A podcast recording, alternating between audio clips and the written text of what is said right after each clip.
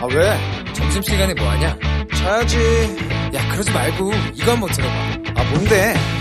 지금 당장 라디오를 켜봐 나른한 오후 깨울 시사 토크쇼 모두가 즐길 수 있고 함께하는 시간 유쾌하고도 신나는 시사 토크쇼 오태훈의 시사본부.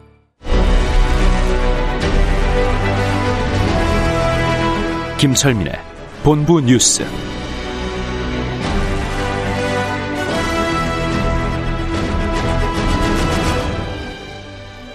네, KBS 제1라디오 오태훈의 시사본부 2부 첫 순서 이 시각 가장 중요한 뉴스들 분석해드립니다. 본부 뉴스, 뉴스의 핵심을 짚어주는 KBS 보도본부의 아이언민, 김철민 해설위원과 함께합니다. 어서 오십시오. 네, 안녕하세요. 예.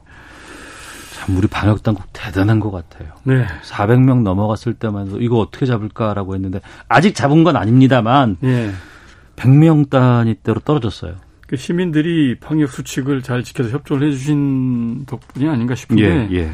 오늘은 이제 신규 확진자가 195명. 아. 그래서 2차 유행이 시작된 지 17일 만에 예. 200명 아래로 떨어졌습니다. 물론 방심하면 안 됩니다만. 예, 그렇죠. 예. 그래서 좀 그, 그런데 그 이제 중증 환자가 네. 오늘도 31명 늘어나서 지금 154명으로 중증 환자가 계속 늘어나고 있고요. 예.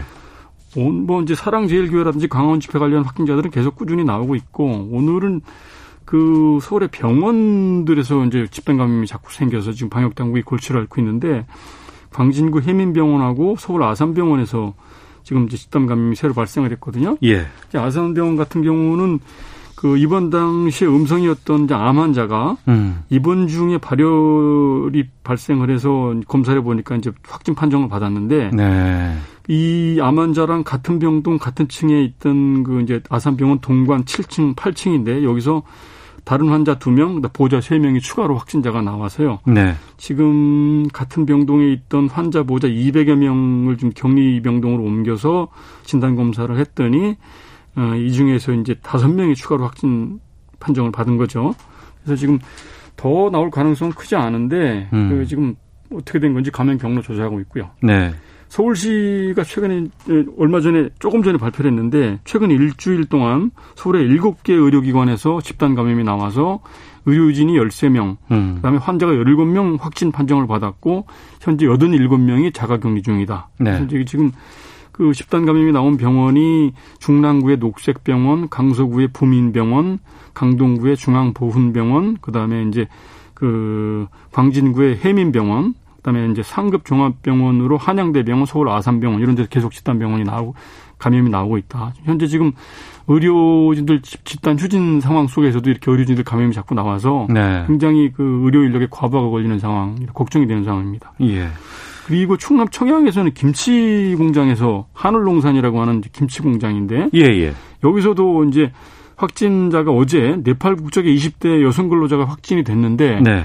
오늘 이제 저 이 공장 내에 있던 직원들 음. 그 접촉자들 131명을 검사를 해보니까 이 가운데 18명이 또 추가 확진 판정을 받았습니다. 그래서 네. 지금 그 공장하고 기숙사는 지금 이제 폐쇄해서 방역 조치를 하고 있고요. 지금 이제 공장 안에 있던 재고 김치 재고 10톤, 10톤, 그다음에 이미 시중에 유통된 40톤을 전량 회수해서 폐기를 할 예정입니다. 알겠습니다. 저희 시사본부에서 어, 이 내용을 좀 그동안 몇 번 다뤘었는데요. 가습기 살균제 피해자에 대한 내용들 저희가 좀 살펴봤었고 이게 지금 생산 중단되고 사용하지 못한 지 거의 한 7, 8년 됐잖아요. 그렇죠. 예. 근데 지금 보니까 연구 결과가 나왔는데 이 가습기 살균제 피해자가 전국적으로 한 95만 명 정도가 될 것 같다고요. 예, 이제 그, 그 전문가들이 추정을 한 건데요. 예. 이제 정부에 공식적으로 이제 신고된 피해자는 6,800명입니다. 가습기. 네. 그런데 그 이제 실제로는 전국의 피해자가 95만 명 정도가 되고 음. 사망자는 2만 명이 넘을 것이다. 이런 연구 결과가 나온 겁니다. 그래서 네. 이제 그 서울대 고려대 이 보건대학교 연구진들이 한국환경보건학회 학술지에 이제 논문을 발표했는데 그 가습기 살균제 노출 실태와 피해 규모 추산이라는 이런 이제 논문입니다. 네. 그 연구진들이 음, 자, 지난해 10월, 11월 두 달 사이에 전국의 5천 가구 성인 남녀 15,472명을 대상으로 그 방문 조사, 면접 조사를 해서 이제 조사를 했는데 네. 조사 대상 가운데 살균제에 노출된 경험이 있는 사람이 15,472명 가운데서 2,844명. 음. 이 가운데서 건강 피해를 경험한 사람이 10.65%인 303명. 그다음에 실제로 병원에서 진료를 받았던 경험까지 있는 사람은 8.8%인 249명이었거든요. 예. 이런 표본을 토대로 이제, 이제 추산을 해보건데 이 가습기 살균제 제품이 국내에 이제 처음이 출시된 게 1994년이거든요. 네. 그리고 집단 피해가 발생해서 제품 회수 조치가 내려진 게 2012년이고 어. 그래서 이제 18년 동안 전국 규모로 이제 그 가습기 살균제에 노출된 피해 인구가 약 894만 명이고 이 가운데서 건강 피해 규모가 95만 명, 그다음에 음. 사망자가 2만 366명이다 이렇게 이제 추산을 했습니다. 그 사망자로 추정되는 분들은 가습기 살균제 피해자이기 때문에 사망한지도 모르고 돌아가신 분들 꽤 있을 거 아니에요. 그러니까 지금 그 가습기 살균제 에 관련된 질환이 폐질환이거든요. 네네. 폐질환으로 인한 사망자가 2만 366명이고 음. 폐질환 이외에 이제 다른 기저질환과 보- 이제 복합적으로 얽혀서 복합적인 원인으로 사망한 사람들까지 합치면 훨씬 더 늘어날 것이다. 이렇게 지금 발표를 했고요. 예. 이게 지금 그 정부에 지금 접수된 건강 피해 신고자가 6,833명인데 이게 95만 명 추산 해볼 때 전체의 0.7%에 불과하다. 1%도 안 되네요. 1%도 안 되는 수치죠. 예. 사망자는 0.2% 수준이다 이렇게 음. 밝혔고요. 그래서 이 정부가 가습기 살균제의 그 피해 이제 규모를 좀 더 확대를 하고 음. 피해 대책을 제대로 세워야 되지 않겠느냐 이렇게 지금 그 연구진들이 어, 제언을 했습니다. 음, 알겠습니다. 후배 검사 성추행을 했던 전직 검사가 2심에서 실형받고 법정 구속됐네요. 예, 예. 이게 이제 그 서울 남부지검에 검, 저, 거- 근무하던 진모 검사인데요. 네. 지난 2015년에 이제 회식 자리에서 수- 이제 술에 취해서 후배 여검사 두 명을 성추행한 혐의로 이제 조사를 그동안 받아왔고요. 1심에서는 뭐, 그, 진 씨가 증거를 인멸하거나 도주할 염려가 없다. 이렇게 해서 법정 구속하지를 않았는데. 네. 오늘 이제 항소심 재판부 서울 고등법원 형사 10부인데요. 도주 염려는 없지만 죄질이 무겁고 또 피해자들하고 합의가 안 됐고 이래서 여러 정황을 고려해 볼 때 구속의 필요성이 있다. 이래서 그 징역 10개월의 실형을 선고하고 법정 구속을 했습니다. 그리고 예. 이제 성폭력 치료 프로그램 40시간 이수하고 그 아동 청소년 관련 기관이나 장애인 복지시설에 2년 동안 취업 제한 명령을 내렸습니다. 음. 그래서 이제 그 재판부는 같은 검찰청에 근무하는 후배 여검사를 강제 추행한 점이 이제 죄, 죄질이 가볍지 않고 네.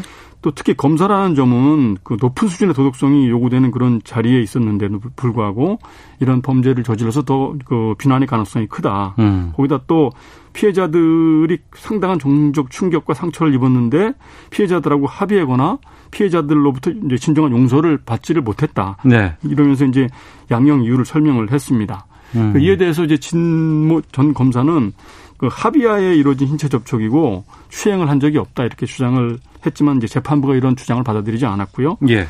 그 이제 판결 직후에 그 이제 의견을 물어 어, 재판부가 물어봤거든요. 그랬더니 음. 그냥 억울하다 이렇게 짧게 답변을 하고 말았습니다. 지금은 그럼 검사가 아닌 거죠? 사표를 냈습니다. 그 어. 이제 그 사건 직후에 사표를 냈는데 아무런 처벌이나 징계를 받지 않고 이제 사표를 내서 이제 검찰을 떠났고 그 이후에는 대기업의 법무팀 임원으로 이제 취업을 했었습니다. 음, 그랬군요. 예, 예. 알겠습니다. 자, 본부 뉴스 KBS 보도본부의 김철민 해설위원과 함께했습니다. 오늘 소식 여기까지 듣겠습니다. 고맙습니다. 네, 고맙습니다.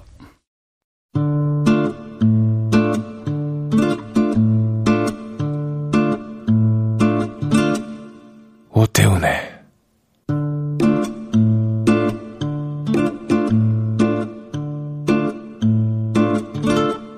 시사본부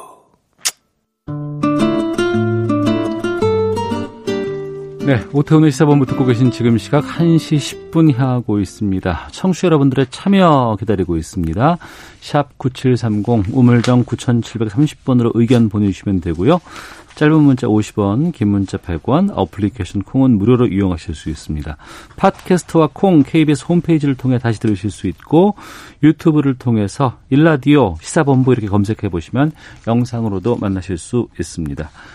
매주 목요일 촌철 살인의 명쾌한 한마디부터 속 터지는 막말까지 한 주간의 말말말로 정치권 이슈를 정리하는 각설하고 시간입니다. 더불어민주당 최민희 전 의원 나오셨습니다. 어서 오세요. 안녕하세요. 불굴의 희망 최민희입니다. 네, 미래통합당 아 죄송합니다. 이제 국민의힘으로 해야죠. 예, 저도 아직까지 익숙하지 않습니다. 예, 네. 국민의힘 이준석 전 최고위원과 함께합니다. 안녕하십니까? 예, 안녕하십니까? 예. 공식적으로 이제 국민의힘으로 불러야 되는 거죠. 예, 정당 등록이 완료됐습니다. 어. 보통 우리가 미래통합당 하면 뭐 예. 통합당으로 이렇게 줄여서 부르기도 하고요. 예, 예. 어, 더불어민주당은 민주당 이렇게 줄여 부르기도 하는데 예. 국민의힘은 국민의힘 당인가요? 아니면 국민의힘인가요? 국민의 힘이고요. 예. 그 기자들이 원래 보통 취재할 때 예, 예. 편의를 위해 가지고 뭐 새누리당은 새당, 어. 뭐 국민의당 국당, 예. 민주당은 민당 이렇게 줄여서 부르는데 네. 오늘 국당으로 불러야 되는지 힘당으로 불러야 되는지 갖고 국민의 당이 있어서 국당은 그럼 중복될 수 있다는 생각이 좀 드는데. 근데 원래 이제 취재를 국민의당이 많이 안 당하다 보니까 아. 이제 국당 명칭을 오히려 그 국민의힘에다 쓰고 예, 예. 이렇게 되나라는 얘기가 있고 음. 그 국민의당을 오히려 안당이라고 하는 경우도 있더라고요. 아, 그쪽은 안당으로. 안철수 대표가 예, 뭐 예. 상징적인 당이다 보니까 어. 뭐 그렇게 하는데 사실 약칭은 따로 정하지 않은 것이 예, 네 글자 정도면 약칭 없이 쓸 수 있을 것 같습니다. 예. 네. 그 당을 안 붙이는 건 뭐 특별한 이유가 있을까요? 이게 이제 사실 유럽 정당에서 많이 보이는 형태의 당명이거든요. 음. 네. 예, 근데 이제 사실 뭐 지금까지 우리나라에서 보수를 상징하는 단어들, 뭐 자유, 그다음에 뭐 공화 네. 이런 단어들이 기존에 있던 어떤 정당들 때문에 이미지가 덧붙여지는 경우가 있기 때문에 음. 뭐 그런 단어들을 선택하지 못하는 상황 속에서 네. 또 저변을 중도로 넓히겠다는 생각 속에서 이렇게 당명을 정한 것인데 음.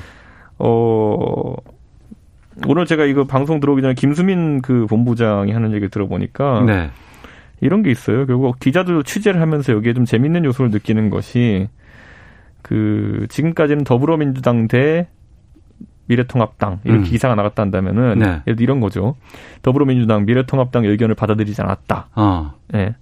근데 이제는 어떻게 하면 미래 어, 더불어민주당 국민의힘을 받아들이지 않았다. 어. 예. 뭐 이거는 어, 기사 구도에서 어쨌든 제목 예, 예. 경쟁에서 어. 상당히 기자 기자들이 쓰면서 본인들이 얘기했다 그래요. 상당히 흥미로운 구도라고. 아, 예. 그런 어떤 생각지도 못했던 또 하나의 플러스 효과를 얻을 수 있겠다. 뭐 김수민 본부장도 계획했던 건 아닌 것 같습니다. 그런데 음. 이제 당장 이제 이번 주 들어 취재를 하고 하면서 네. 기자들이 경험담을 얘기해 준 거니까요. 어느 정도 좀 흥미로운 부분인 것 같습니다. 알겠습니다. 흥미롭다고 말씀해 주셨는데 별로 안 흥미로운데요. 그렇게 국민들이 그렇게 뭐 그런 말장난에 예. 휘둘리지는 않고 어. 저는 국민의힘이라는 말 좋습니다. 피플스 파워니까요. 음.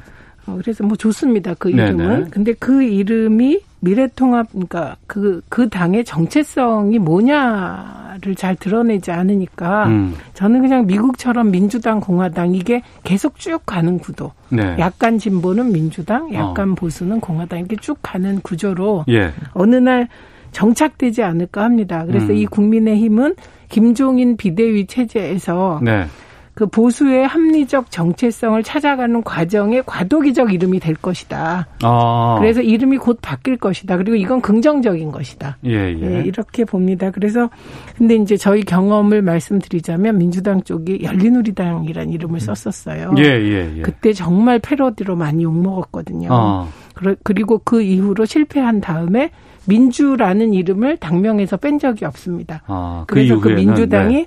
이제 확고하게 자리를 잡았어요. 뭐 음. 대통합 민주신당, 민주통합당 뭐 이런 식으로 당명이 바뀌어도 민주라는 이름은 고수했다는 거죠. 네. 그래서 어느 날 자유라든지 공화라든지 음. 이런 것이 이제 명칭으로 확립될 것 같고 사실 더불어민주당으로 2016년 총선 치를 때 제가 지역 갔을 때 네. 더불어민주당이 끔찍하게 싫다 이런 분들 되게 많았어요. 아, 그 더불어라는 게 민주와 같이 어울린다는 게 좀 낯설기도 하고 그랬나요? 그러기도 했고 어. 그냥 민주당이 싫은 거예요. 아, 예, 그래서 예. 더불어민주당이란 이름이 싫다고 말한 어, 거죠. 그런데 예. 상황이 바뀌었잖아요. 그 어. 이후로 더불어민주당이 뭐 거의 50%를 훌쩍 넘고 이런 적도 있고 40%를 지금 넘나들고 있잖아요. 그래서 음. 그 이름을 바꾸면서 새로운 시도를 하는 것 긍정. 그런데 국민의힘이란 이름은 정체성이 드러나야 되는데 지향이 그게 드러나지 않기 때문에 과도기적으로 뭐 긍정 뭐이 네. 정도입니다. 알겠습니다. 어, 지난 4.15 총선 이후에 네. 이제 비대위로 이제 전환을 하면서 새롭게 출범을 했고 이번에 어, 당명조차 바꿨습니다. 많은 변화를 좀 추구하고 있는데 정작 그 정강 정책 같은 것들은 좀 바꾸지 못했다고 지금 보도를 제가 들었거든요. 어떻게 된 겁니까? 정강 정책에서 이제 정책 면에서 변화된 부분이라든지 아니면은 소위 말하는 안보와 경제 간의 순위를 경제를 위로 올린다든지 이런 음. 부분은 다 반영이 됐습니다. 아, 그래요? 사선 연임 금지를 담은 부분에 있어가지고 갈등이 좀 생겼거든요. 네네. 예, 그러니까 저는 사선 연임 금지라 함은 결국에는 어, 의원들 기득권 내려놓기의 일환인데 음. 이 부분에 있어가지고 사실 그 현장에서 의총을 하면서도 그 비대위원과 일부 의원들 간에 이제 언성이 높아지는 상황이 있었다고 하니까요. 네. 사실 이 개혁의 장애물은 참 많습니다. 근데 제가 안타깝게 생각하는 거는 결국 이런 일련의 개혁 조치가 꾸준한 지지율 상승 추세를 보이는 중에서 우리가 이렇게 추진하려고 하면은 불만이 있어도 꽁 참고 있는 사람 많습니다. 음. 최근에 이제 어쨌든 그 지지율 상승세가 좀 주춤한 상황 속에서 이런 게 개정안이 이제 약간 어 공격을 당한 것은 앞으로 이제 좀 약간 험로를 예고하는 것인데 네. 다시 또 이제 지지율이 상승하는 조사들이 나오고 이런 개혁을 국민들이 바라고 있다라는 것이 수치적으로 입증이 되면은 그 개혁에 반대하는 세력들도 결국에는 뜻을 접을 수밖에 없을 것이다 이렇게 봅니다. 음, 예. 사선 연임 금지 같은 것들은 민주당은 없잖아요, 아직. 윤건영 의원이 사선 연임 금지법을 발의했어요. 아, 그래요? 그런데 그 내용이 예. 이번 국회부터 적용이에요. 어, 그러니까 21대부터. 예, 그러니까 지금 현재 2선, 3선, 4선인 분들은 앞으로 계속 할 수 있고 2032년부터 아. 적용이에요. 예, 예. 그래서 그걸 굳이 반대할 필요가 있었나? 아. 그러니까 정확히 이해를 못 시킨 게 아닌가 이런 아, 생각이 예, 예. 듭니다. 그러니까 그래서 지금 삼선하시는 분은 어 나 다음에 또 못해 이렇게 아니라는 반발할 거예요. 수 있- 있었는데 2032년부터 음. 실제로 작동하게 되더라고요. 그러니까 네. 지금 그러니까 윤건영 의원 자신은 해당이 되죠. 음. 근데 저는 이거 되게 아쉽게 생각합니다. 왜냐하면 19대 국회가 네. 국회의원 연금 160만 원을 폐지했습니다. 19대 때. 예, 예. 예. 김광진 의원이 대표 발의해서 음. 그때도 중진 의원들의 반대가 거셌어요. 여야, 여야를 막론하고. 네. 근데 분위기가 워낙 국회의원 연금 폐지하라고 해서 음. 19대 국회의원부터는 국회의원 연금을 못 받습니다. 네. 그러니까 19대만도 못한 거예요. 20대, 21대가 지금 시작, 그러니까 20, 20대, 21대도 시작을 보면 이런 음. 거 정도는 그냥 여야가 합의해서 통과시켜야죠. 네. 네. 청취자 8998님, 진보와 보수할 것 없이 당명 너무 자주 바꾸는 것 같습니다. 이름보다 내용이 더 중요하다는 걸 잊으면 안 됩니다. 9988님은 국민의힘 좋은 것 같습니다. 그렇지만 부디 꼭 국민에게 힘이 되어 주시길 바랍니다. 국민의 짐이 되어서는 안 됩니다. 라는 의견도 주셨는데 9월 3일 오늘이 김종인 비대위원장 취임 딱 100일 맞는 날입니다.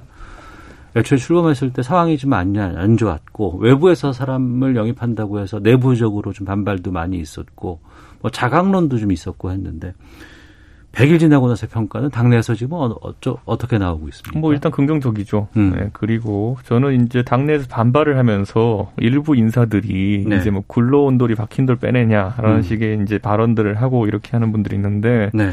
사실 지금의 이제 국민의힘 또는 미래통합당 같은 경우에는 새누리당이 후신입니다. 음. 그런데 이 새누리당을 그럼 만들었던 사람들이 누구냐 했을 때 그때 박근혜 대통령과 박근혜 대통령과 함께했던 비대위원들이었거든요. 네. 그때 김종인, 이상돈 이런 분들이 틀을 짜고 저도 참여하고 했었는데 음. 그렇기 때문에 굴러온 돌이 아닙니다. 네. 원래 애초에 이 판을 짰던 그런 돌입니다. 음. 그렇기 때문에 지금하고 다시 한번 개혁의 힘을 보태는 과정 중에 주인의식을 갖고 하는 것이기 때문에 예. 그런 비판들이 사실 먹혀들지 않았던 것이고 저는 지금 상당히 어려운 상황 속에서 김종인 비대위가 출범한 것이 선거 때는 사실 쓸 수 있는 카드가 무수히 많습니다. 문제가 되는 인사에 대해 가지고 공천 배제한다든지 아니면 공약을 뭐 새롭게 정비한다든지 이런 식으로 해서 국민들의 지지를 단기간에 좀 끌어올 수 있는 방법이 있지만은 네. 지금은 선거 끝난 뒤에 이제 수습 과정인데 음. 그렇다고 하더라도 굉장히 이제 뭐 정강 정책을 개정한다든지 당명 개정 그리고 또 지역 넓히는 과정 속에서 뭐 강경 보수와의 절연 뭐 이런 것들에 대해 가지고 나름 관심을 잘 받으면서 해나가고 있습니다. 그렇기 때문에 저는 뭐 지금 이보다 더 잘할 수는 없다 이런 네. 판단을 우선 합니다. 알겠습니다. 제가 인서트를 듣고 말씀을 좀 나눠야 되는데 미리 먼저 좀 출발하다 보니까 준비된 인서트를 못 들었거든요. 듣- 듣고 계속해서 말씀 이어가겠습니다.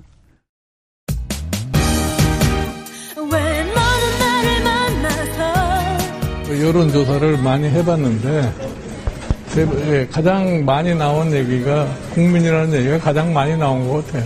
우리나라 헌법 정신에도 거의 합당하지 않나 이렇게 생각합니다.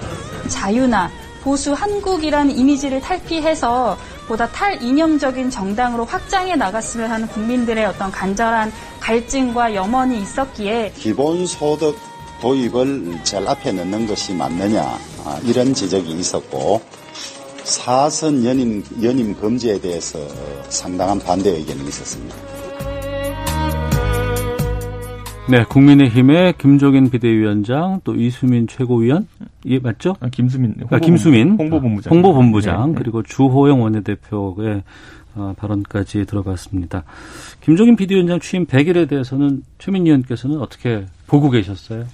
참 어렵구나, 어렵겠다 이런 생각이고요. 지금 더 어려울 겁니다. 왜냐하면 지지율이 올라서 민주당이 역전됐다 다시 원위치 되는 상황. 음. 이 상황이 힘들죠. 그리고 아무리 지지율에 연연하지 않으려 해도 지지율에 연연하게 되는 게 또 정치권이라서. 네. 근데 전 다른 것보다는 아, 앞으로 지켜봐야죠. 그러니까 이게 그 국민의힘이나 국민이나 보수 지지자 다 지금 요 짧은 기간에 지지율의 등락을 가지고 뭐 평가하는 게 굉장히 위험합니다. 100일이 음. 뭐 그렇게 깁니까? 네. 그런데 저는 지금 높이 평가하는 부분은 5.18에 대한 태도를 바꿨다. 아, 예, 예. 네, 그래서 5.18에 대한 소모적인 논란이 지속되어 왔잖아요. 그랬죠. 앞으로 그 논란이 적어도 국민의힘에서는 일어나지 않겠구나. 음. 네, 그래서 이 부분은 아주 잘하신 거다. 네. 그리고 역사적으로도 평가받을 일이다. 이렇게 보고 예. 기본소득에 관해서는 한국형 기본소득이라 좀 말이 안 되죠. 왜냐하면 기본소득은 보편적 그 지급을 전제로 하니까 그래서 이런 부분도 보수 정당의 기본소득이라는 명칭이 들어간 것 자체도 음. 진일보다. 그래서 우리 정치가 뭐 마이너스 10에서 10으로 싸웠다면 이제 김종인 이후에 네. 보수 정당과 진보 정당의 그 갈등은 음. 이제 한 5대 5의 5폭적 5의 뭐 0에서 한 10 정도의 폭으로 줄어서 이 진전이라고 생각합니다. 근데 5.18에 대해선 이제 5.18 3법을 같이 잘 해나가고 이러면 진짜 큰 역사적인 역할 하신 걸로 기록될 거라고 봅니다. 김종인 비대위원장의 지금 임기는 정해져 있는 건가요? 임기가 이제 보통 4월까지 정도로 통용이 되고 있는데 통영이 되고 있다고 네, 말씀하셨는데. 저는 이제 예. 여기서 이제 표현드리고 싶은 게 원래 이 비대위원회라는 게요. 잘하면은 계속 연장하자 그러고요. 어. 못하면은 또 그것보다 일찍 문 닫을 수도 있는 겁니다. 예, 그런 예. 상황 속에서 지금 잘하고 있다는 평가와 더불어 가지고 어. 내년 7월에 이제 저희 당이 대선 주자 선출을 위한 이제 그 레이스에 들어가거든요. 예. 그러면 현실적으로 4월이 지난 다음에 당 대표를 5월 달에 선출한다 해가지고 음. 한두 달짜리 당 대표 실질적으로 가져가는 것보다는 네. 오히려 대선의 측면에서 김종인 위원장이 사심이 없다는 것이 만약에 뭐 공인이 받, 공인을 받게 된다면은 좀 길게 가는 게 낫지 않느냐라는 어. 얘기를 하는 사람들이 늘어나고 있는 건 사실입니다. 예. 근데 이제 또 반대로 당권에 관심이 있으신 분들 같은 경우에는 음. 뭐 언제까지 비상체제로 갈 수 있느냐라고 이제 지적하시는데 제가 봤을 때도 이제 대선이라는 큰 판은 지금 전당대회를 그 앞에 세우기가 코로나 국면 때문이라도 쉽지 않고 하기 때문에 어, 이번에는 비대위를 좀 연장하는 게 옳지 않나 이렇게 생각합니다. 음. 어떻게 전망하세요? 그, 그 내년 초에 대권 레이스가 시작됩니다. 근데 네. 전당대회 해봐야 어. 그건 뭐 다 흥행 실패입니다. 왜냐하면 음. 대권 경선에 관심이 가기 때문에 그래서 뭐 비대위 연장하는 것도 현실적 안이 될 수 있을 거다 네. 이렇게 봅니다. 알겠습니다.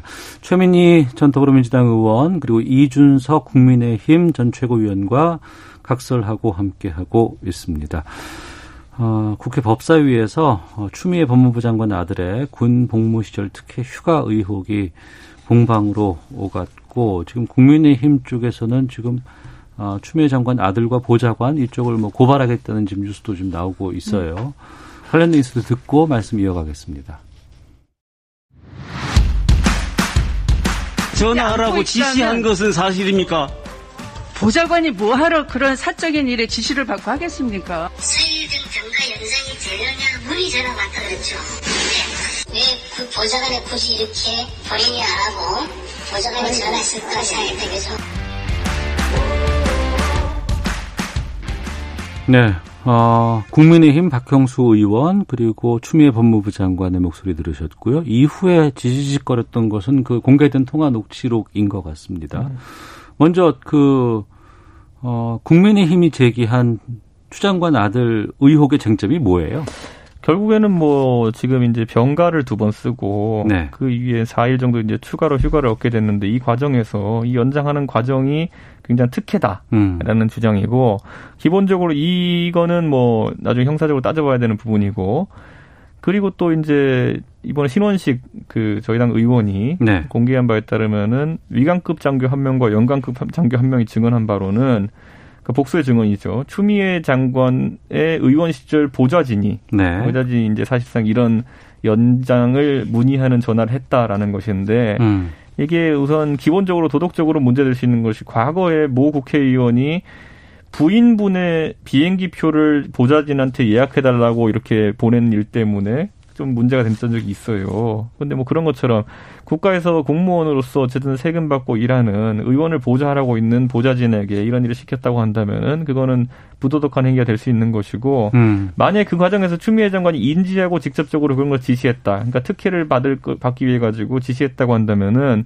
그건 직권 남용에 해당할 수 있는 부분이고 네. 저는 지금 이 시점에서 뭐 추미애 장관은 약간 곤란한 지점에 놓인 것이 만약에 이게 진짜 본인이 뭐 위법 행위를 했다 그러면 크게 책임져야 되는 것이고 최소한 국민들에게 인식이라 함은 만약에 이 전화한 게 사실이라면은 헬리콥터 맘 정도 되는 거 아니냐 기본적으로 음. 그러니까 다 큰 아들의 어쨌든 일에 대해 가지고 부모가 개입해 가지고 이래라 저래라 하는 모양새가 아니냐 네. 뭐이 정도 사이에서 지금 이제 비난을 받을 수 있을 것 같습니다.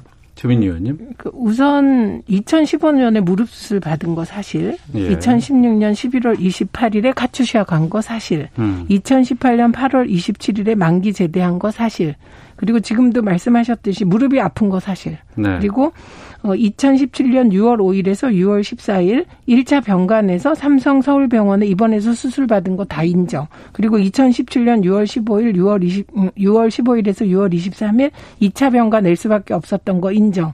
문제는 24일 날 무릎이 아파서 귀 복귀할 수 없는 상황에서 발생한 거잖아요. 네. 근데 이런 최초의 잔- 단초를 제공한 게 음.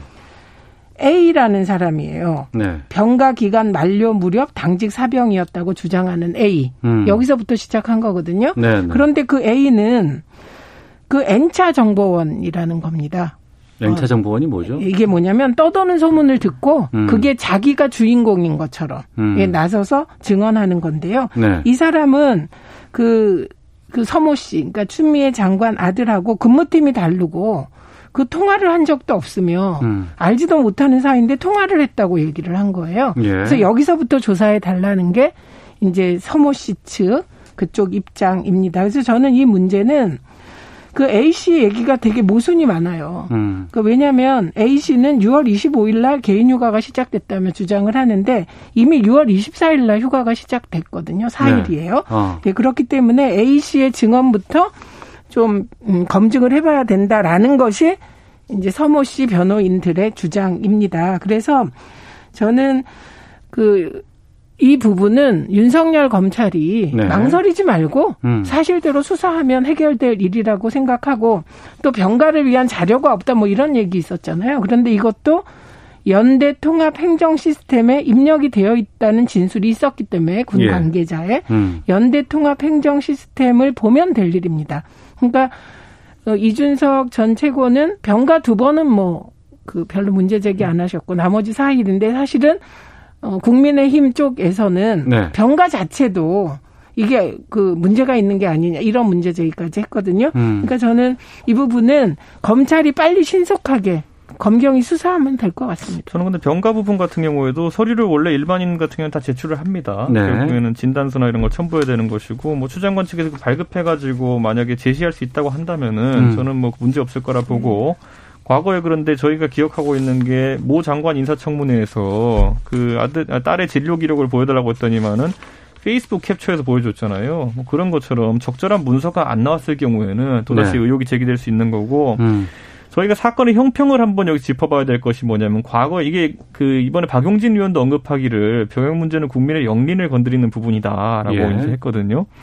근데 이번에 이제 그 추장관의 아들 서모 씨에 대해 가지고 이제 이런 특혜 의혹이 불거지고 있는데 한 3년 전으로 저희가 시계를 되돌려 보면요.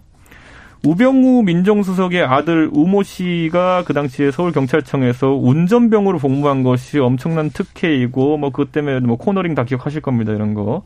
그것 때문에 거기는 엄청나게 신속 수사를 하고 그 다음에 그 아들 우모 씨에 대해 가지고 출국 금지 및 입국 시 통보 제어치까지 시청했었어요 검찰이. 그 정도로 신속하게 수사했었는데 지금은 그러면은 뭐 비슷한 조치가 이루어지지 않고 있는 것에 대해 가지고 음. 그런 사실 사안의 경중으로 보면은 보직을 잘 받았다와 병가를 부적절하게 받았다 이거는 좀 경중을 따져봤을 땐 저는 무단 이탈에 가까운 것이 만약에 결론이 난다면은 그 병가 문제가 더 클 수 있다 보거든요 병가랑 네. 휴가 문제가 어. 근데 저는 뭐 그렇기 때문에 일부 국민들 같은 경우에는 왜 그 당시에 우병우 수석을 다룰 때와 지금 추미애 장관을 다룰 때 검찰의 속도 차이가 좀 있느냐 혹시 그것이 최근에 동부지검이 이 사건을 담당하고 있는데 네. 추미애 장관의 잦은 인사를 통해 가지고 차장 검사, 부장 검사, 뭐 그리고 일선 검사까지 다 이제 교체되는 그런 상황 속에서 자꾸 이게 지연돼서 8개월이 넘게 걸리고 있는 거 아니냐. 음. 뭐 이런 얘기를 하고 있습니다. 근데 이 부분은 거꾸로라고 생각합니다.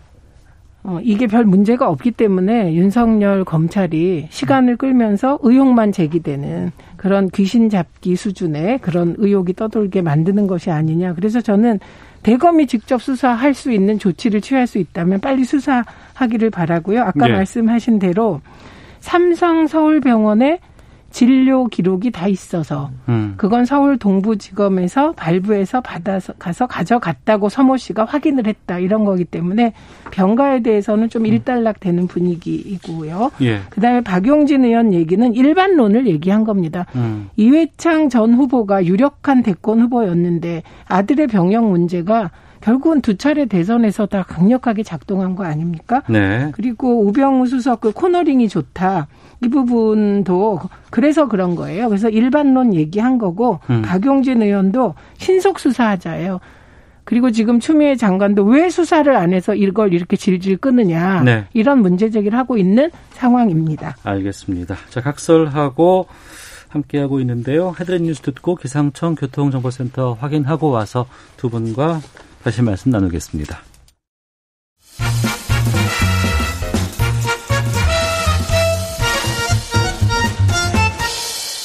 오태훈의 시사 본부.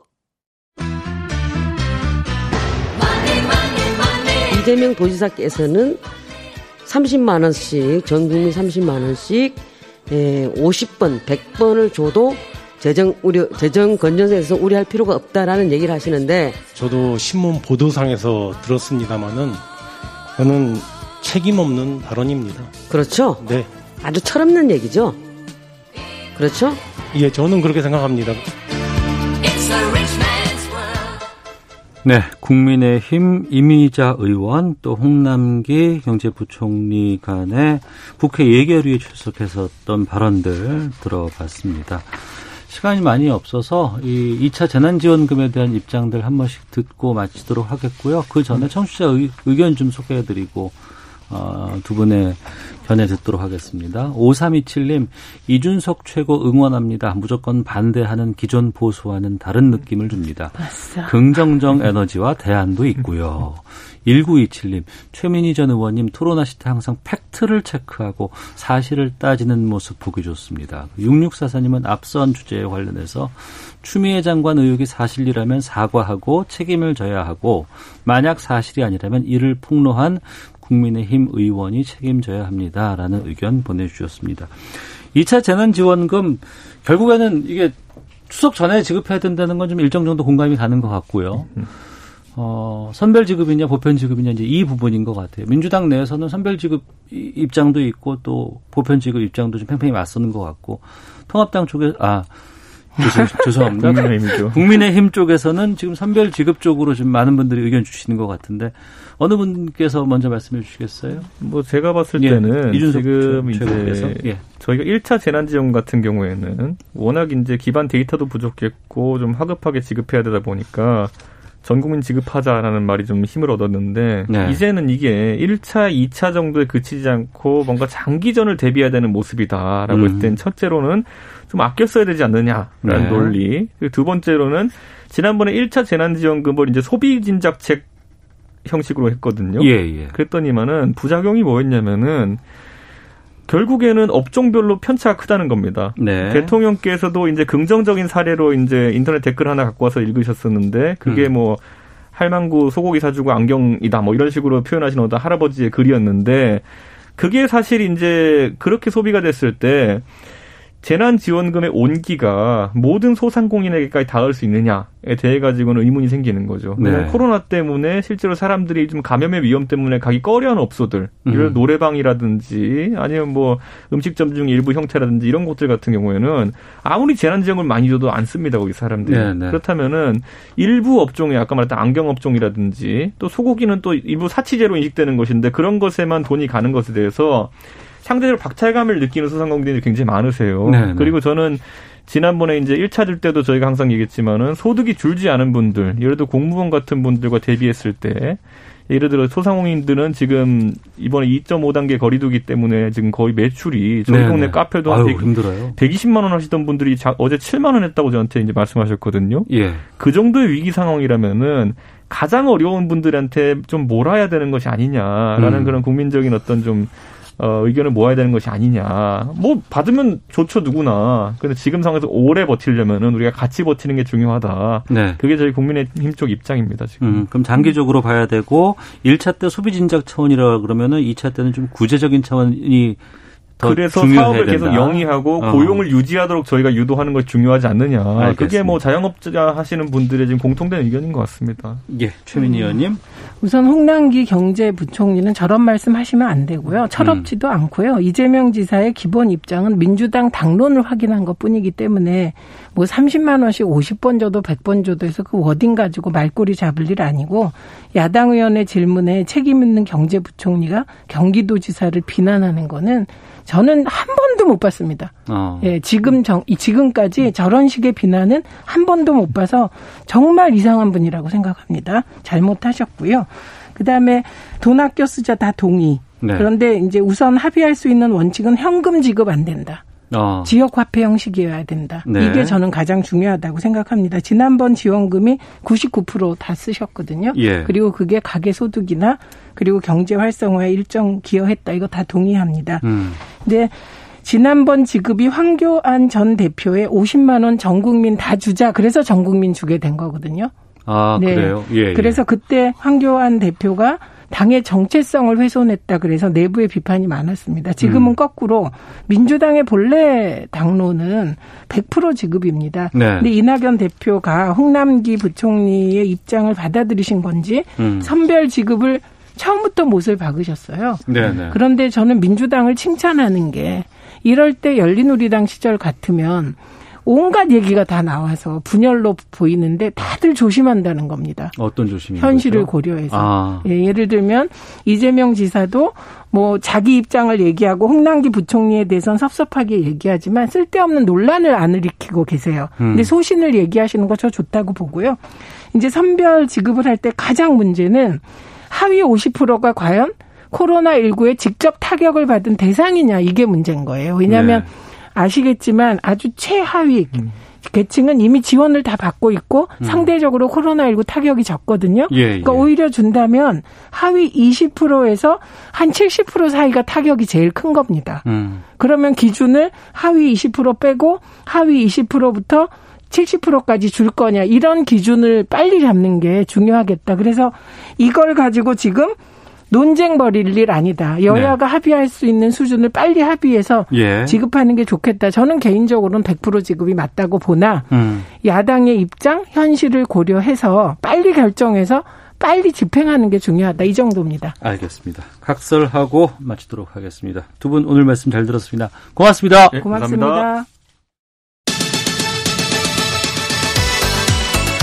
오태훈의 시사본부는 여러분의 소중한 의견을 기다립니다.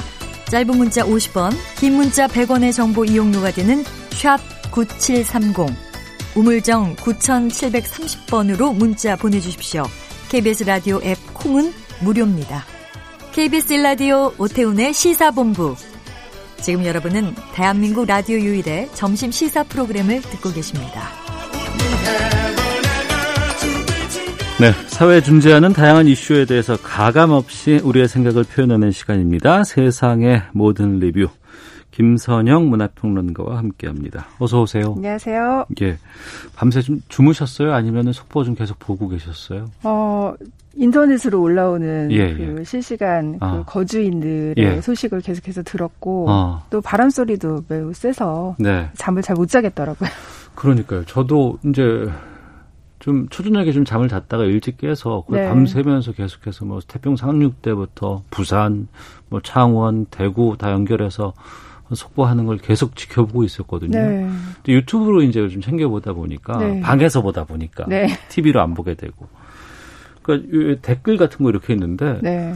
갑자기 뭐 어, 우리 뭐 바람 많이 불어요, 뭐 문제 많아요 하는데 그 댓글 중에 이승기 씨 어디 가서 어디 있어요 라는 네. 댓글들이 막 나오더라고요. 네, 그래서 네.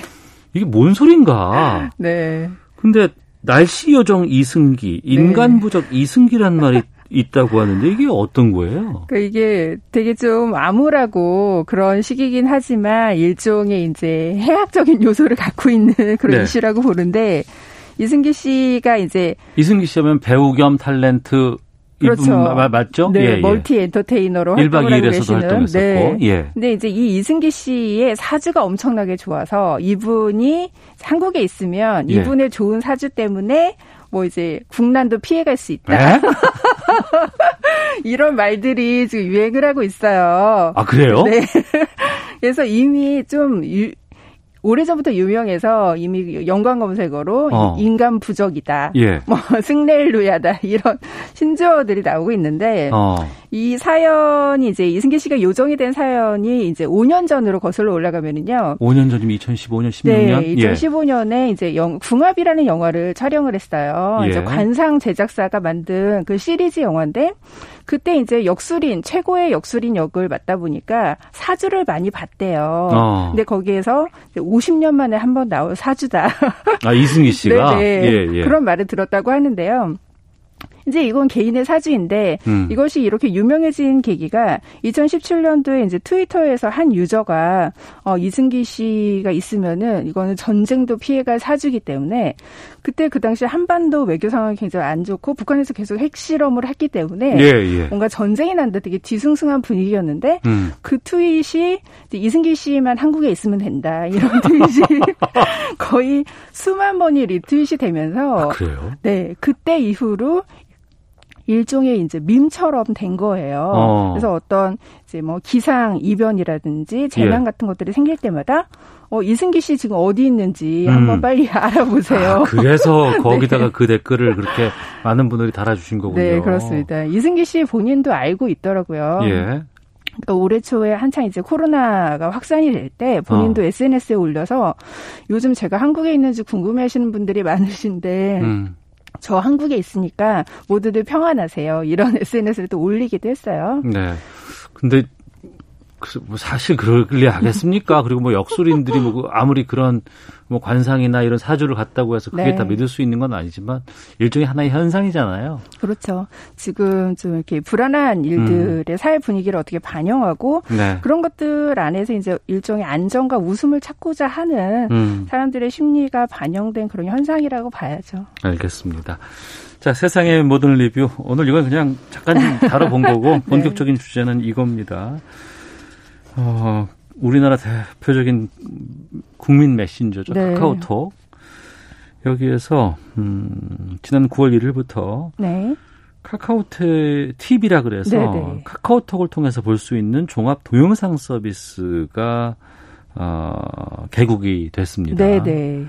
근데 이, 이것에 대해서 미디어 업계들, 콘텐츠 네. 업계들이 상당히 긴장하고 있다 그러는데 네. 어떤 거예요? 그렇죠. 이게 카카오톡이 이제 국민 메신저로 유명하지만 사실은 국내의 어떤 굉장한 컨텐츠 공룡 기업이거든요. 공룡 기업. 네. 그러니까 현재 이제 카카오 페이지라고 그 웹툰과 웹소설을 운영하는 그런 분야가 있고 또 국내 최대 음원 사이트인 멜론도 네. 카카오에서 가지고 있어요. 음. 그러다 보니까 이번에 이제 카카오 TV를 통해서 이젠 본격적으로 예능과 드라마도 제작을 하기 시작했거든요. 어. 그러니까 이게 어떻게 보면 카카오라는 컨텐츠 제국의 어떤 마지막 퍼즐이 완성된 게 아니냐. 예. 그러면서 기존의 TV 방송국은 물론이고 음. 넷플릭스라든지 뭐 유튜브 같은 업계에서도 이 카카오 TV의 파급력이 어디까지 갈 것인지 되게 눈여겨 보고 있는 거죠. 어, 카카오톡이라는 메신저를 만드는 회사가 네.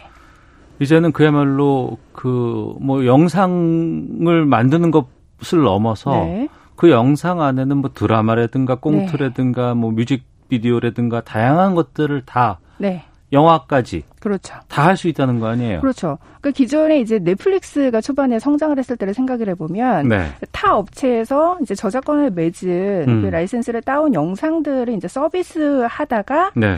자체적으로 오리지널 컨텐츠를 제작하면서부터 이게 글로벌 컨텐츠 공룡으로 성장을 한 거거든요. 그 넷플릭스가 처음에 네. 저는 그냥 네. 과거에 있었던 네. 다양한 영화들을 거기서 돈 조금 내고 볼 수 있는 그런 맞아요. 정도의 네. 채널 그렇죠. 이렇게 생각을 했는데 네. 아이리시맨인가요? 네.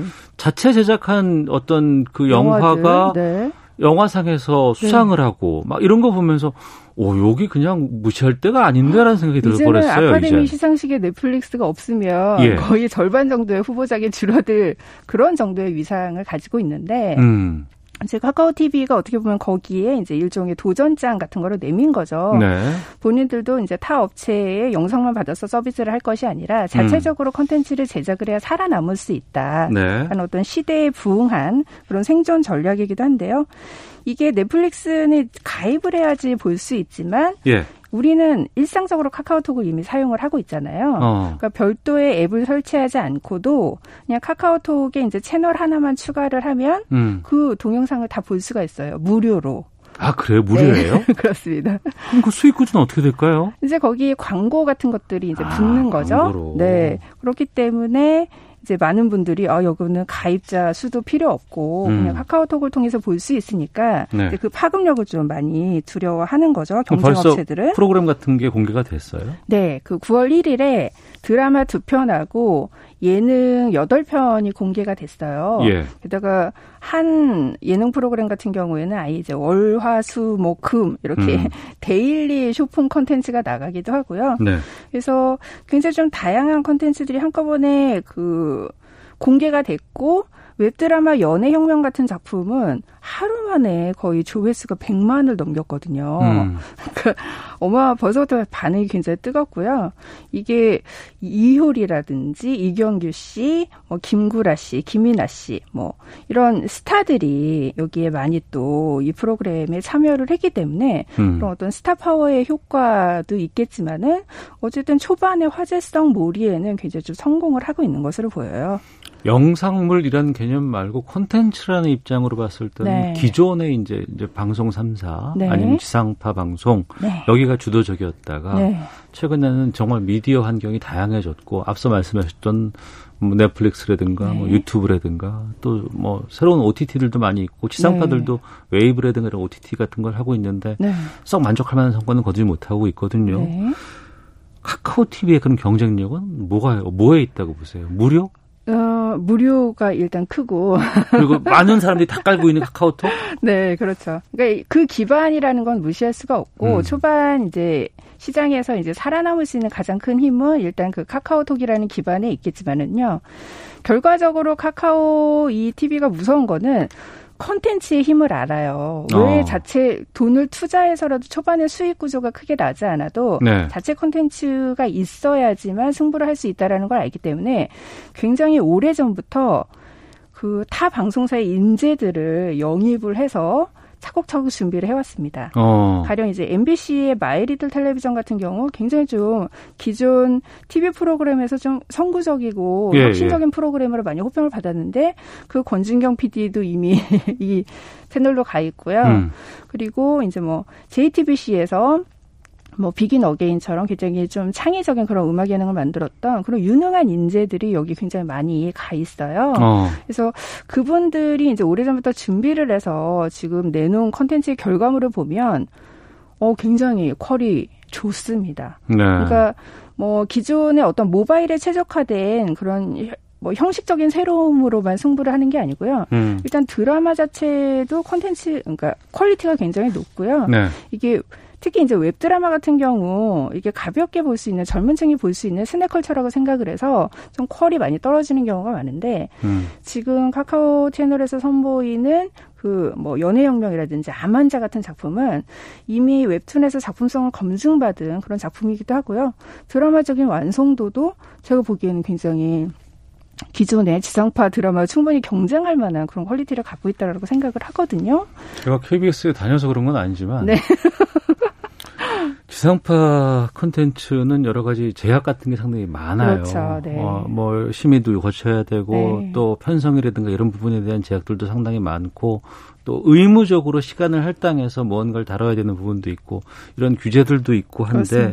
네. 또 유해성 같은 것에 대해서 걱정도 많고 그렇죠. 그런 게 다 이쪽에도 될까요? 네, 그러니까 이게 이제 기존의 방송 콘텐츠를 제작하는 쪽에서는 좀 이렇게 불만이 있을 수 있어요. 예. 카카오는 그런 이제 제약에서 많이 자유롭고 어. 아무래도 그렇다라면 이야기를 만드는데 이제 경쟁력이 좀 앞서 있는 건 아니냐. 음. 이게 실제로 이제 창작의 자유가 좀 더 허용이 되면 이런 실험들이 가능하기 때문에 일리 있는 이야기고 이런 규제라든지 심의의 문제는 앞으로 이제 방송협회 차원에서 좀 더 이제 논의가 될 네. 그런 지점이 분명히 있다라고 생각을 하고요. 카카오 채 TV에서 지금 강조를 하고 있는 것은 이게 국민 카카오톡이기 때문에 음. 우리는 이 콘텐츠의 수위를 12세에서 15세 사이에 맞추고 있다라고 네. 일단은 얘기를 했어요. 음. 그래서 약간 유해성 이런 것들은 우리가 이제 이 말을 지킬 수 있는지 좀 지켜봐야 될 것 같습니다. 감시해야겠네요. 네. 알겠습니다. 김선영 문학평론가와 함께했습니다. 고맙습니다. 감사합니다. 오태훈의 시사본 마치겠습니다. 안녕히 계십시오.